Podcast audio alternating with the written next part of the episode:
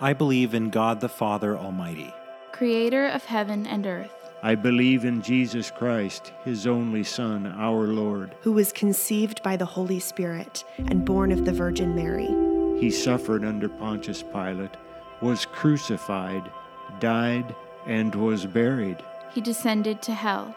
The third day he rose again from the dead. He ascended to heaven and is seated at the right hand of God the Father Almighty. From there he will come to judge the living and the dead. I believe in the Holy Spirit, the Holy Catholic Church, the communion of saints, the forgiveness of sins, the resurrection of the body, and the life everlasting.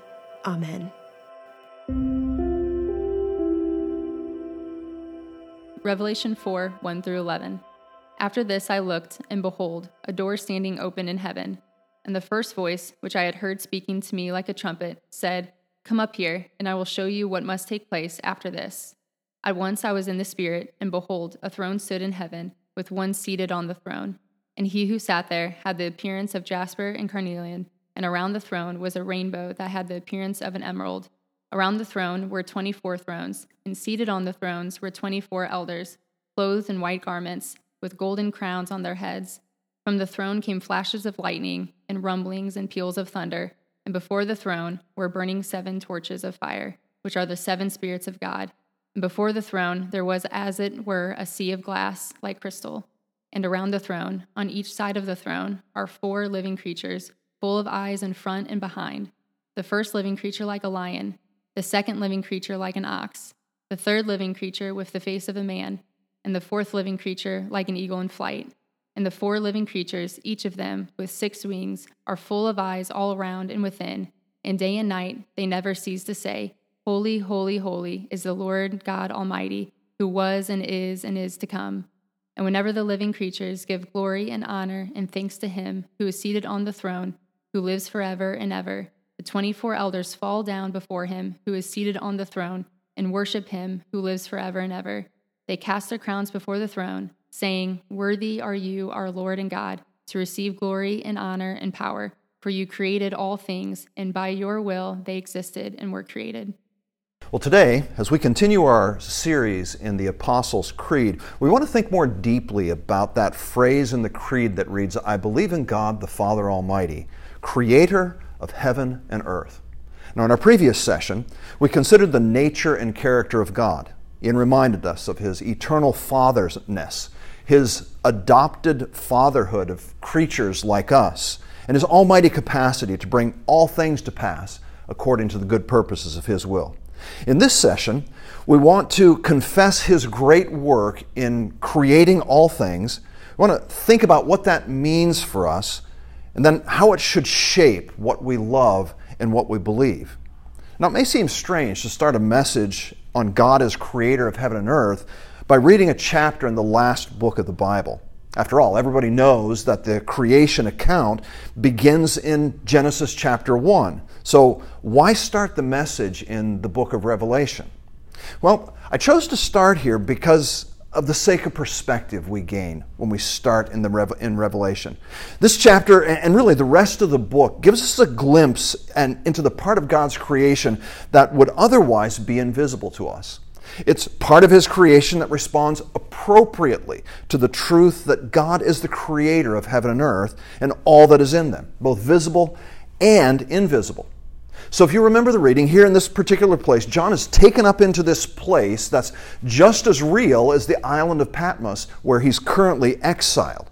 The difference is that the Isle of Patmos is on earth and would be visible to creatures like us, whereas the place to which he was taken is in the heavens and consequently invisible to us. John records what he sees when he gets there. And the first thing that he notices is this throne. It's a throne that's occupied. It's a throne that's surrounded by amazing creatures. And honestly, the descriptions he provides are literally mind bending.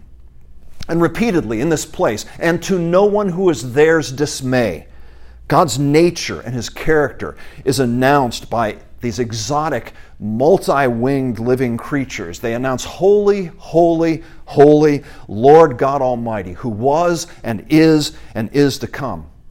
And around that central throne and those living creatures are 24 other thrones occupied by 24 elders who obviously represent all of the people of God taken from the 12 tribes of Israel and all of the people of God who have come to be so by belief in the message the apostles, uh, the 12 apostles of Jesus brought to bear, the gospel.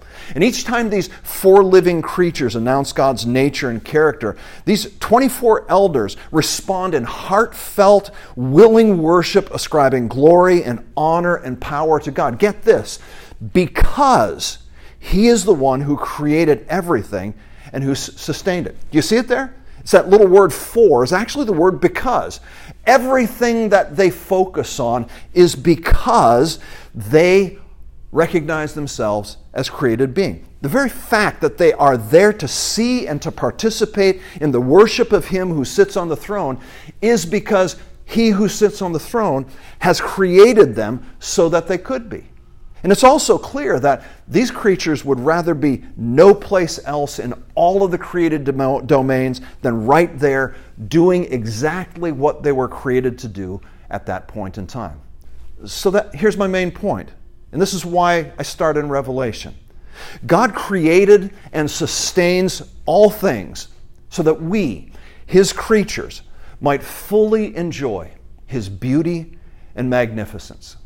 Now, in the invisible heavenly realms where John is standing as he writes this chapter, this happens constantly, it happens joyfully, it happens enthusiastically.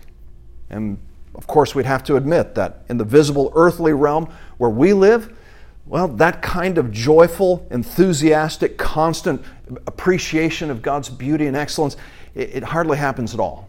I mean, we often recite that we believe in God, the Father Almighty, creator of heaven and earth, but it rarely seems to move us like it moves these creatures in the created realm. So, in the time that we have remaining, I want to explore, first of all, why that might be, and secondly, what we might do to remedy the situation. That is, to bring our way of thinking and living into joyful alignment with the belief that God is the creator of heaven and earth. First, why do we on earth think and respond differently to the fact that God is creator of heaven and earth than they do in heaven? And I'd like to suggest from this particular chapter a few things that I notice. I, I notice that in heaven, they think about God as creator differently than we do. In addition, they think about the creation differently than we do. And, and then, thirdly, they orient themselves as creatures differently than what we do. And let me take a few minutes to unpack what I mean there. First of all, when we think about God as creator, we, we imagine him more like a designer, uh, an inventor of all that's been made. When we think of God as creator, excuse me, when they think of God as creator, they regard him as, as the generous owner of all that exists, as this gracious ruler over everything that's been made. And we think about God's relationship to creation, we tend to think of Him as kind of this ultimate hardware software developer. I mean, somewhere in the trackless realms of time, all of the science and all of the math and all of the processes and all of the principles were sketched out by the Trinity. They were discussed. And then, when the time came, in some big bang event, the whole thing started to come online. And since then, miracle of miracles, everything's been working pretty much as it was designed to work and, and made to function. It's worth noting that literally no place in the Bible do they really care about this kind of approach to, to the, the creation. Nobody really spends a lot of time trying to focus on how God did what God did. But we tend to focus on that all the time. Okay, so here's my point. We tend to think of God as uh, the inventor and designer. They think of God as the owner and the ruler. When they think about God's relationship to the creation, what they see is someone sitting on the throne, ruling over all of creation, who at the same time effortlessly yet intricately governs everything at every moment for his own purposes and designs. Now, can you see how these two different perspectives can kind of lead us down two different paths? Can you see that how when we look at God as the creator of this machine that came into existence however many thousands or billions of years ago, it leads us to think of him as being distant, aloof, somewhat mysterious, that somehow he's way back there in time, way out there at the edges of space, and not really intimately involved in what's going on right now. That's not how they see it, though. When they see God, they see Him exactly at the center of everything. They see Him as the organizing point for everything that matters. For them, He's near, He's engaged, and He's absolutely, overwhelmingly beautiful and worthy of worship and praise. And I'm suggesting that the way we see the Creator is different than the way they see the Creator, and our way of looking at Him tends to draw us away from Him. Their way of looking at Him tends to draw them into Him. But it's not just the Creator, it's the creation also.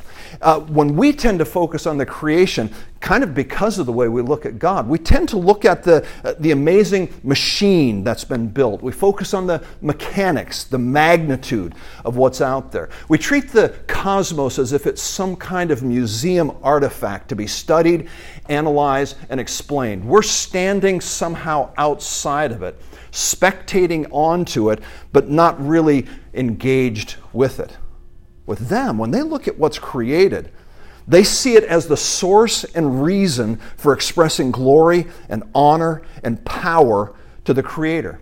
They give Him glory because He created all things, and by His will, they were created and they exist.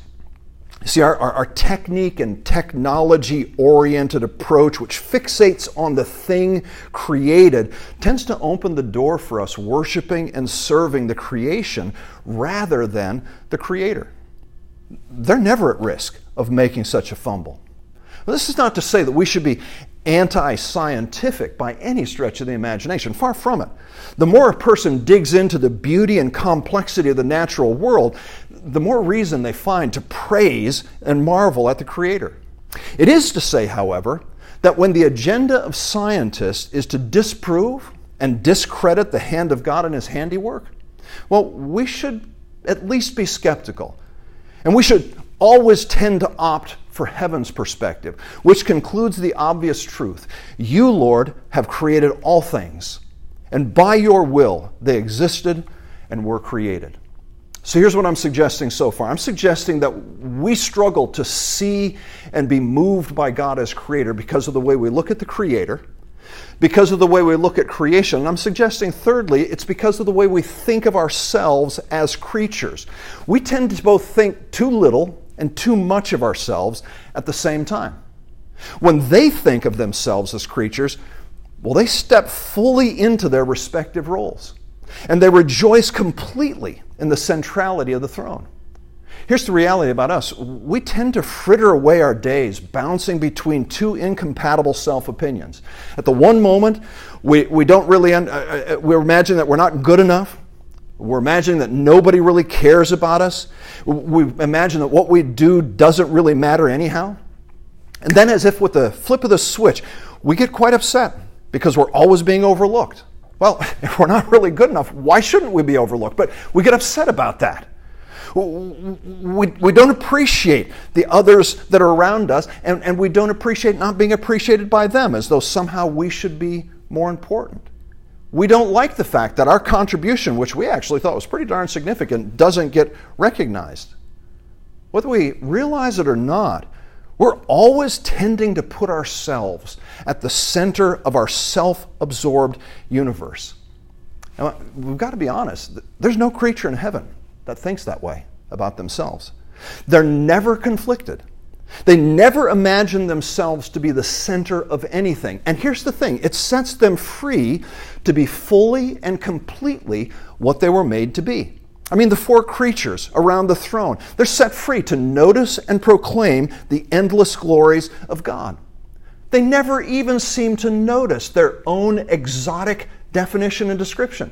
John noticed it, but you never get any indication that the living creatures are fascinated with themselves. No, no, they're fascinated with the one who sits on the throne.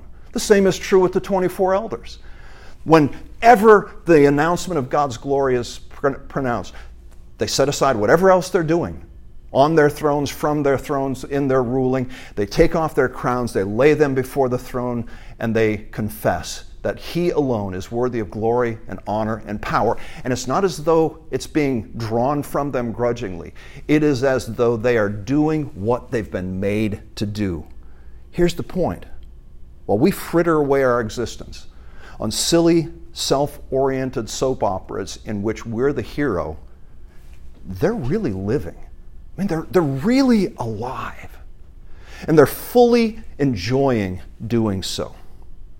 So, if these are some of the reasons why we tend to remain mostly unmoved by the fact that God is creator of heaven and earth, and why in heaven there's no such disconnect, then, then how do we remedy the situation? Well, let me just suggest maybe three observations that flow, I think, rather naturally from the three suggestions that I just offered. Uh, the first remedy would be to regularly confess and give thanks for God's governance over our life and His world. To regularly confess and give thanks for God's governance over your life and over His world. Take the lesson from the four living creatures and the 24 elders. Whatever else their roles and functions might be in their realm, the most important and meaningful thing they participate is in the worship of the one who sits on the throne. Remember, they do this because he created all things, and by his will they exist and were created. They're merely opening themselves up to do what they were created to do that is, to confess God's greatness and give thanks to us. Or, excuse me, give thanks to Him. Now, it should not escape our attention that in the first chapter of Romans, where Paul identifies what's driving God's wrath being revealed from heaven, it, it's that people don't recognize His power and his majesty, that they refuse to honor him as God and give thanks to him.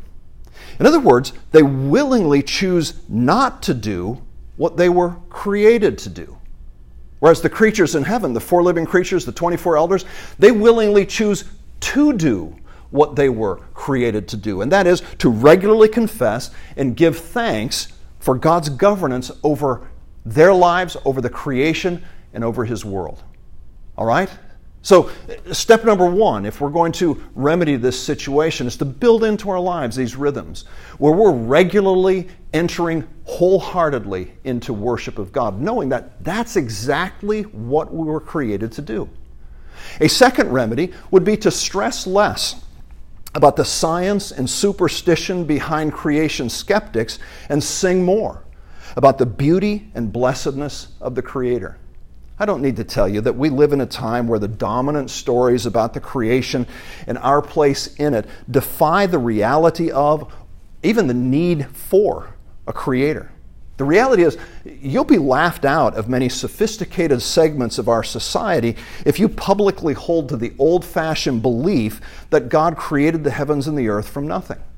And our temptation is to think that we've got to take on the impossible task of reconciling the biblical record with the fairy tales and fabrications of so called modern science. I'm just letting you know that we can stress less about that because if we pick up that task, we're bound to fail for at least two reasons. First of all, God's not provided us enough revelation about the science and mechanics behind his creative work to convince the skeptics. Okay? If, if he had, well, there would be no skeptics. He simply has chosen not to give all of the details that modern skeptics claim they need to have in order to prove that God created things. He has chosen not to do that. Explaining the dates and the laws and the mechanics of how he created is simply not the interest of the biblical writer, nor is it the interest of the heavenly domain. They both write and behave from the simple assumption that God did create the heavens and the earth and all that is in them.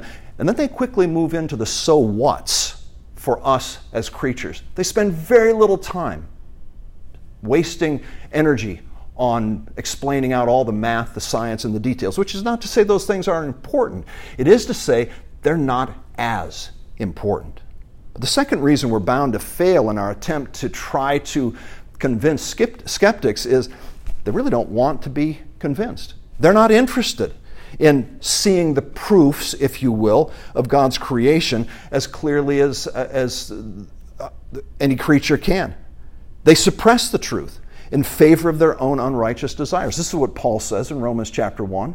It's a shameful expression of honesty, but it's true. They would rather be heroes of their own stories than play the role given to them in God's glory. And I'm suggesting to you that when we stress about thinking that we need to figure out how science and the Bible uh, reconcile with one another, we're actually not going to win that battle. Now, that's not to say that, again, we should reject science. It's rather that we should be diligent to discover and observe and leverage all the wonders of creation. But it's more important for us to do that for our own soul's sake than it is to think that we're going to argue atheists into the kingdom of God. The bottom line is they don't want to hear about God's kingdom. I would argue that our best apologetic in the face of a predominantly atheistic culture is to praise God as creator as we marvel at the details of his creation and rest in the goodness of his governance. Living that kind of life that these creatures in the heavenly domain live is a great testimony, a great apologetic to the reality of our creator. So, our first suggestion in remedying the situation is to uh, regularly confess and give thanks for God's governance in your life and in His world. Our second remedy is to stress less about the science and superstition behind creation skeptics and sing more about the blessedness and beauty of the Creator. The third is to step fully into the reality of Jesus, the Christ, our Lord. You see, as John continues his account of what he saw in heaven, when he entered uh, into the real, though invisible realm of the heavens, he noticed a seven sealed scroll in the hand of the one who sat on the throne. Now, it's obvious that from what follows that that scroll is something like the, the title deed to all of creation. In other words, God created everything He created so as to give the rights to that creation to someone. It exists and was created to be his gift to that someone. But to John's dismay, as the chapter goes on, when asked who among the created beings was entitled or worthy to take and open the scroll, well, there's not a single creature to be found. And this causes John uh, deep distress, and he weeps bitterly until one of the elders places his hand on John's shoulder and says, don't weep any longer. There actually is someone who has prevailed. It's the lion of the tribe of Judah, the root of David. He's, he's prevailed and he's gained the right to take and open the scroll. And when John looks up there between the throne and the living creatures, amongst the elders, is this lamb who has been slain. He takes the scroll from the Creator. And, and we discover that He's not merely a created being, but rather He is Jesus, the Christ, the King of Kings and the Lord of Lords. And if we thought that it was loud in heaven before this, well, when Jesus is revealed as the one for whom the creation was made and who has prevailed to take its title deed, the volume kicks up even louder. We read that myriads and myriads and thousands and thousands of angels join in with the creatures and the elders. And then we read that every creature in heaven and on earth and under the earth and in the sea join in in this amazing song giving praise to the one who is the revealed owner, the beneficiary, the recipient of the entire creation. You see what's happening here? As Jesus is revealed to be the Christ and Lord of all, every created being, visible and invisible, is gladly acknowledging, gladly recognizing their Creator.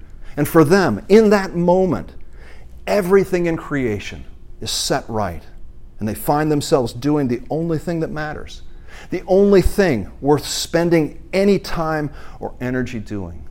They cry out, Worthy is the Lamb who was slain to receive power and wealth and wisdom and might and honor and glory and blessing. And every creature in heaven and on earth and under the earth and in the sea and all that is in them joined in saying, To him who sits on the throne and to the Lamb be blessing and honor and glory and might forever and ever.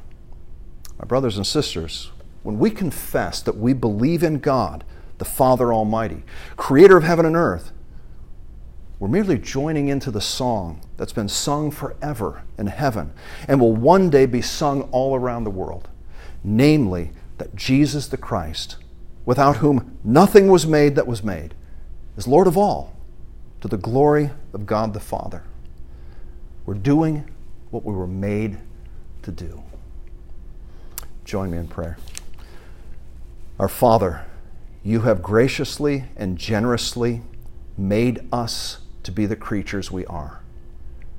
You have given us the privilege of entering into joyful, heartfelt worship of you, based in a recognition of the fact that you have made us and everything we enjoy.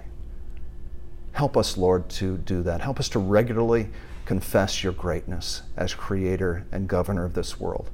Help us to spend more time fixated, fascinated on your beauty and your blessedness, and grant that we might make Jesus Christ more and more the center of our hearts and lives.